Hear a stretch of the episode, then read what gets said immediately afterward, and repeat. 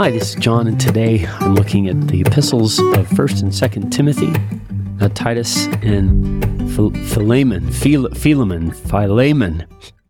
And when I figure out how to say that, I'll, I'll record it correctly. But I, I'm excited about these. I probably have too much material because there's so many good things here. But some things that, that may make you pause and go, wait a minute, what does that mean?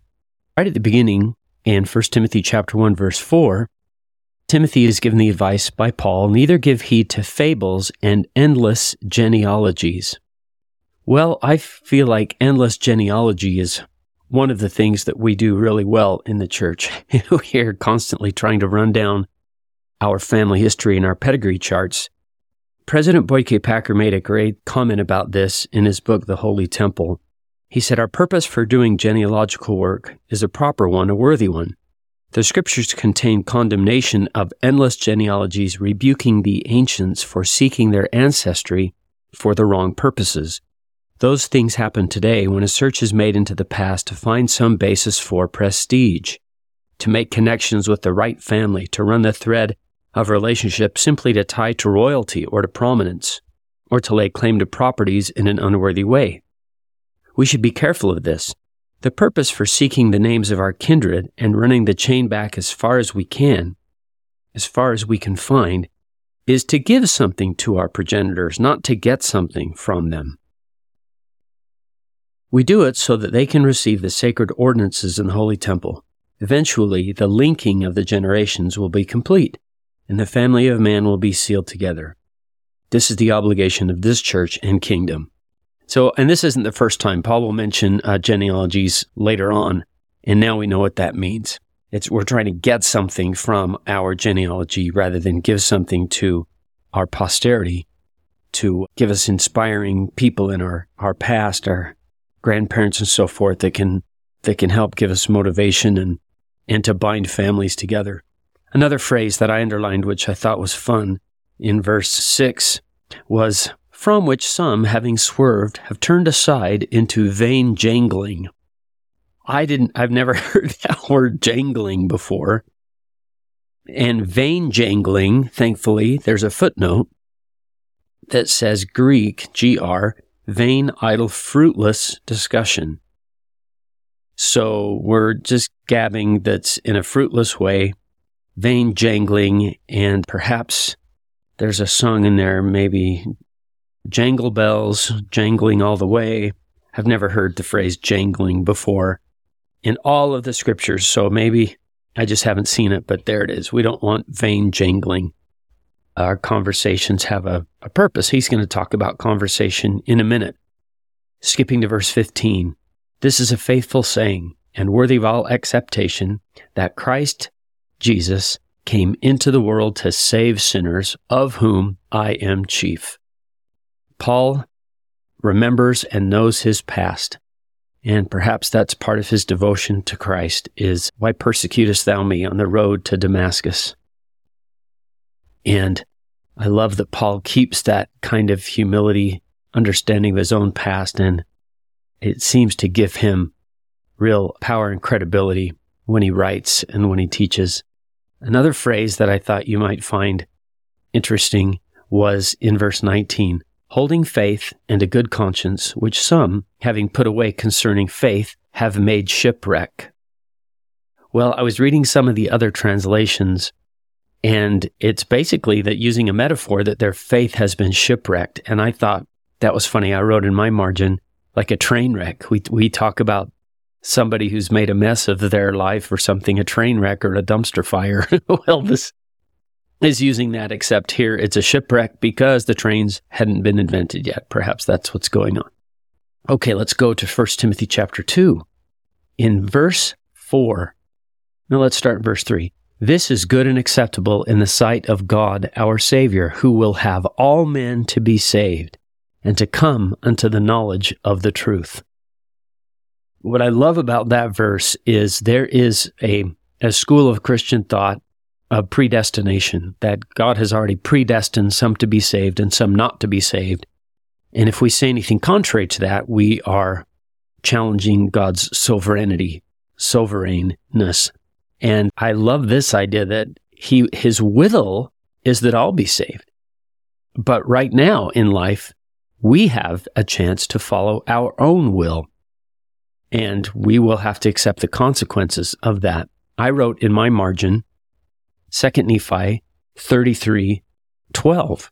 These are Nephi's almost last words. His last words are 2 Nephi 33 15. But in 2 Nephi 33 12, Nephi says, I pray the Father in the name of Christ that many of us, if not all, may be saved in his kingdom at that great and last day. And here's Paul saying, Who will have all men to be saved? He would love to save all men, but some who are determined not to be don't have to be. You get to decide where you will be most happy, as we heard in the October 2023 General Conference. You get to decide what kingdom of glory, what law you want to live. So President Nelson encouraged us to think celestial. Uh, in verse 9, we have in like manner also that women adorn themselves in modest apparel. Modesty is a fascinating uh, issue and one that a lot of people are afraid to talk about because people really want to hold on to their autonomy and say, I can dress how I want. And it's true, you can. And if you have bad thoughts, that is your problem. And that's absolutely true. Unless we feel like our dress is related to our commitment to Christ. And then we, we rethink that. I like Camille Fronk Olson's definition of modesty on one of those BYU roundtable discussions that was filmed, you know, 20 years ago. She said, modesty is behavior as well as appearance that does not bring undue attention to oneself if there's a real look at me attitude, that's a, a, an immodest attitude, we could say. And so that's a behavior. We, we go to church to make Christ the center of everything, to sacrament meeting to make Christ the center of things, not ourselves. So that's a way to look at modesty. And then I appreciated what Sister or President Emily Belle Freeman said in the October 2023 General Conference. Some people have asked, why they should walk the path, or go to the temple, or wear the garment. The answer depends on what degree of relationship they want to experience with Jesus Christ. Wow, great statement. Your choices about modesty or choices about wearing the temple garment? Well, Sister Freeman said, or President Freeman said, the Answer depends on what degree of relationship they want to experience with Jesus Christ. So, as we've often been taught, our clothing, an outward expression of our inward commitment. Hot topic, modesty is. As we continue in first, 1 Timothy chapter 2, verse 11, let the women learn in silence with all subjection. There's two parts to this. Let the women learn was different than most of the culture back then.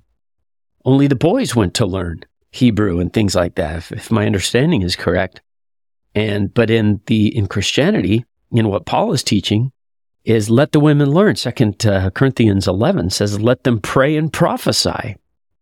Now the JST kind of softens some of these things.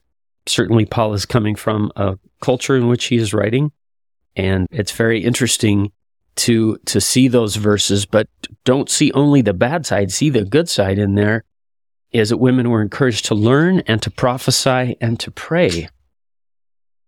In fact, I have an Eliza R. Snow quotation.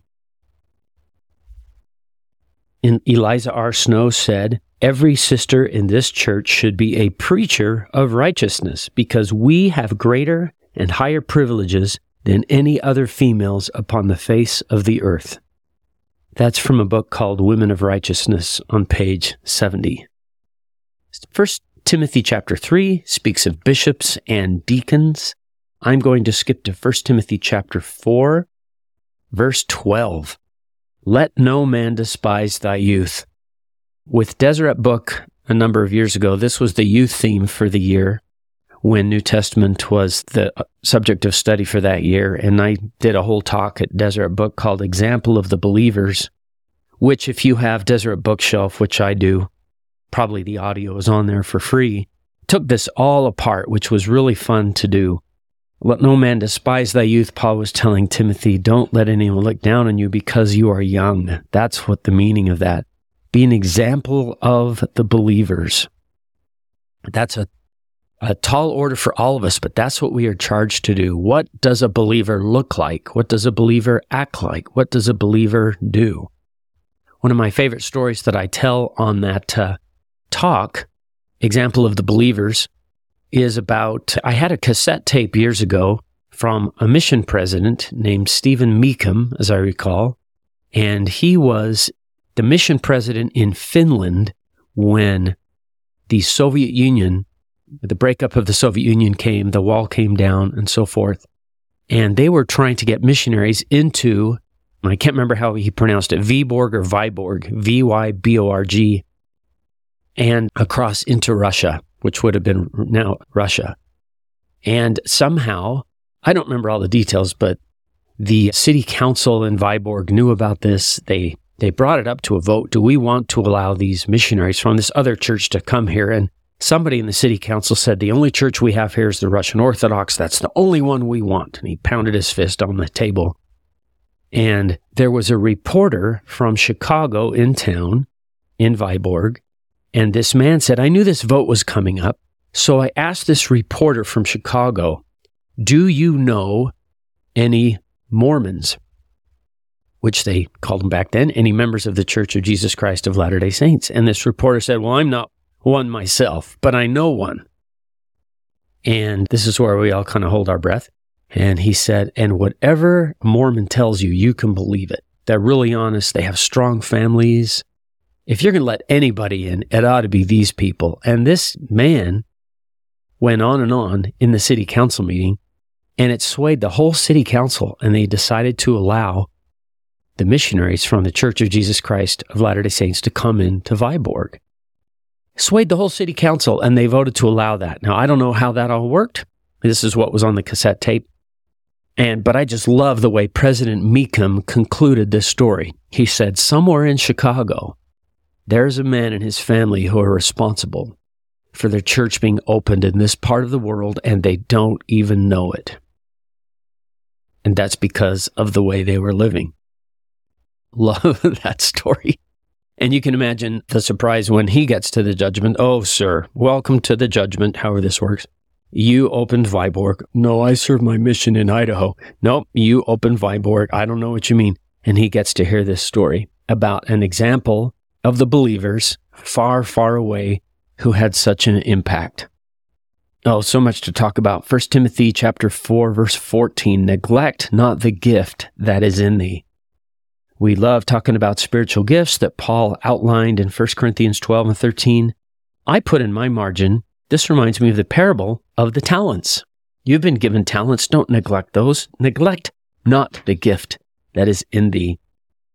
When we go to 1 Timothy chapter 6, I look at verse 7. We brought nothing into this world, and it is certain we can carry nothing out. This reminds me of Alma's talk with his son, Corianton. And in Alma chapter 39, you can hear me turning there. He said, Seek not after riches, nor the vain things of this world, for behold, you cannot carry them with you. You can't take them out of this life. And, he, and Paul uses that language. You can, you can carry nothing out. Now, when I was a kid, when I was a teenager, my brother got home from his mission in Japan and said, Hey, you should read The Greatest Salesman in the World by Og Mandino. So I did.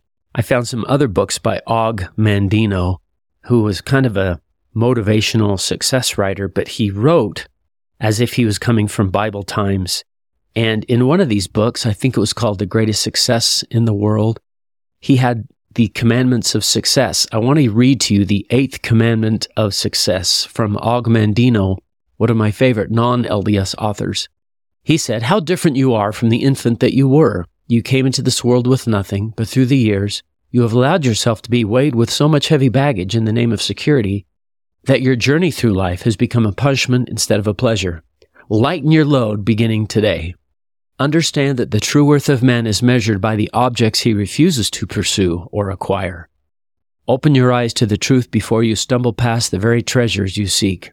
Love, peace of mind, and happiness are jewels which no condition of fortune, no amount of land or coin can either exalt or dress. What reward is there in gold and silks and palaces if their possession destroys the happiness you have so blindly taken for granted? The greatest falsehood in the world is that money and property can fill your life with joy. If wealth becomes part of your baggage, you become poor for then you will be no more than an ass whose back bows under the weight of gold you must carry until death unloads your cargo. Isn't that good? And he keeps going. I won't quote all of him. Og Mandino, the Eight Commandments of Success. And sometimes we we throw motivational writers and so forth under the bus, but listen to him teach the gospel about riches are not where you find happiness. That's what Jesus called the deceitfulness of riches in the parable of the sower or the four kinds of soil in Matthew 13. If wealth becomes part of your baggage, you become poor, he says. The greatest falsehood in the world is that money and property can fill your life with joy. That's the deceitfulness of riches, according to Og Mandino. Later on in 1 Timothy 6, verse 10, the love of money is the root of all evil, which some have coveted after. And I'm already at 17 minutes, and I haven't even got to 2 Timothy. God hath not given us the spirit of fear, but of power and of love and of a sound mind.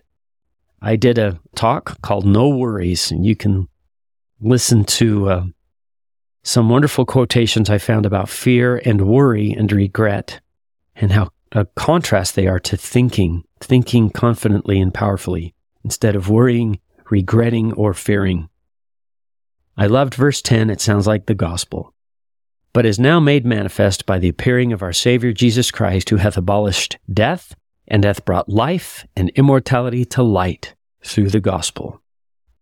The gospel is the good news. That's what Jesus did. He abolished death and has brought life and immortality to all of us. 2 Timothy 3 7 speaks of the days of apostasy where people will be ever learning and never able to come to the knowledge of the truth. I just want to say about that if ever learning, we are in a, a, time of more and more and more information, but I would say less and less wisdom. Another talk I did for Deseret Book years ago was called Ask of God, when James 1 5 was the theme for the youth. And in that talk, I kind of suggested that if you lack information, ask of Google. But if you lack wisdom, that is an entirely different question if any of you lack wisdom. We have a lot of information, ever learning, but never able to come to a knowledge of the truth. Truth, greatest definition of truth we have in section 93 of the Doctrine and Covenants, and knowledge of things as they are, as they were, and as they are to come. But I love the way Jacob in the Book of Mormon put it. Jacob 4:13, I think, yes. Behold, my brethren, he that prophesieth, let him prophesy to the understanding of men. For the Spirit speaketh the truth and lieth not. Listen to this phrase. Wherefore it speaketh of things as they really are, and of things as they really will be. Isn't that great? There's a lot of people that say this is the truth. But what is the real truth? Well, the Spirit speaks of things as they really are, and as they really will be. Jacob 4:13. Well, I love these books, 1st and 2nd Timothy. I hope this has been helpful for you today as you go through these, and we will talk to you next time.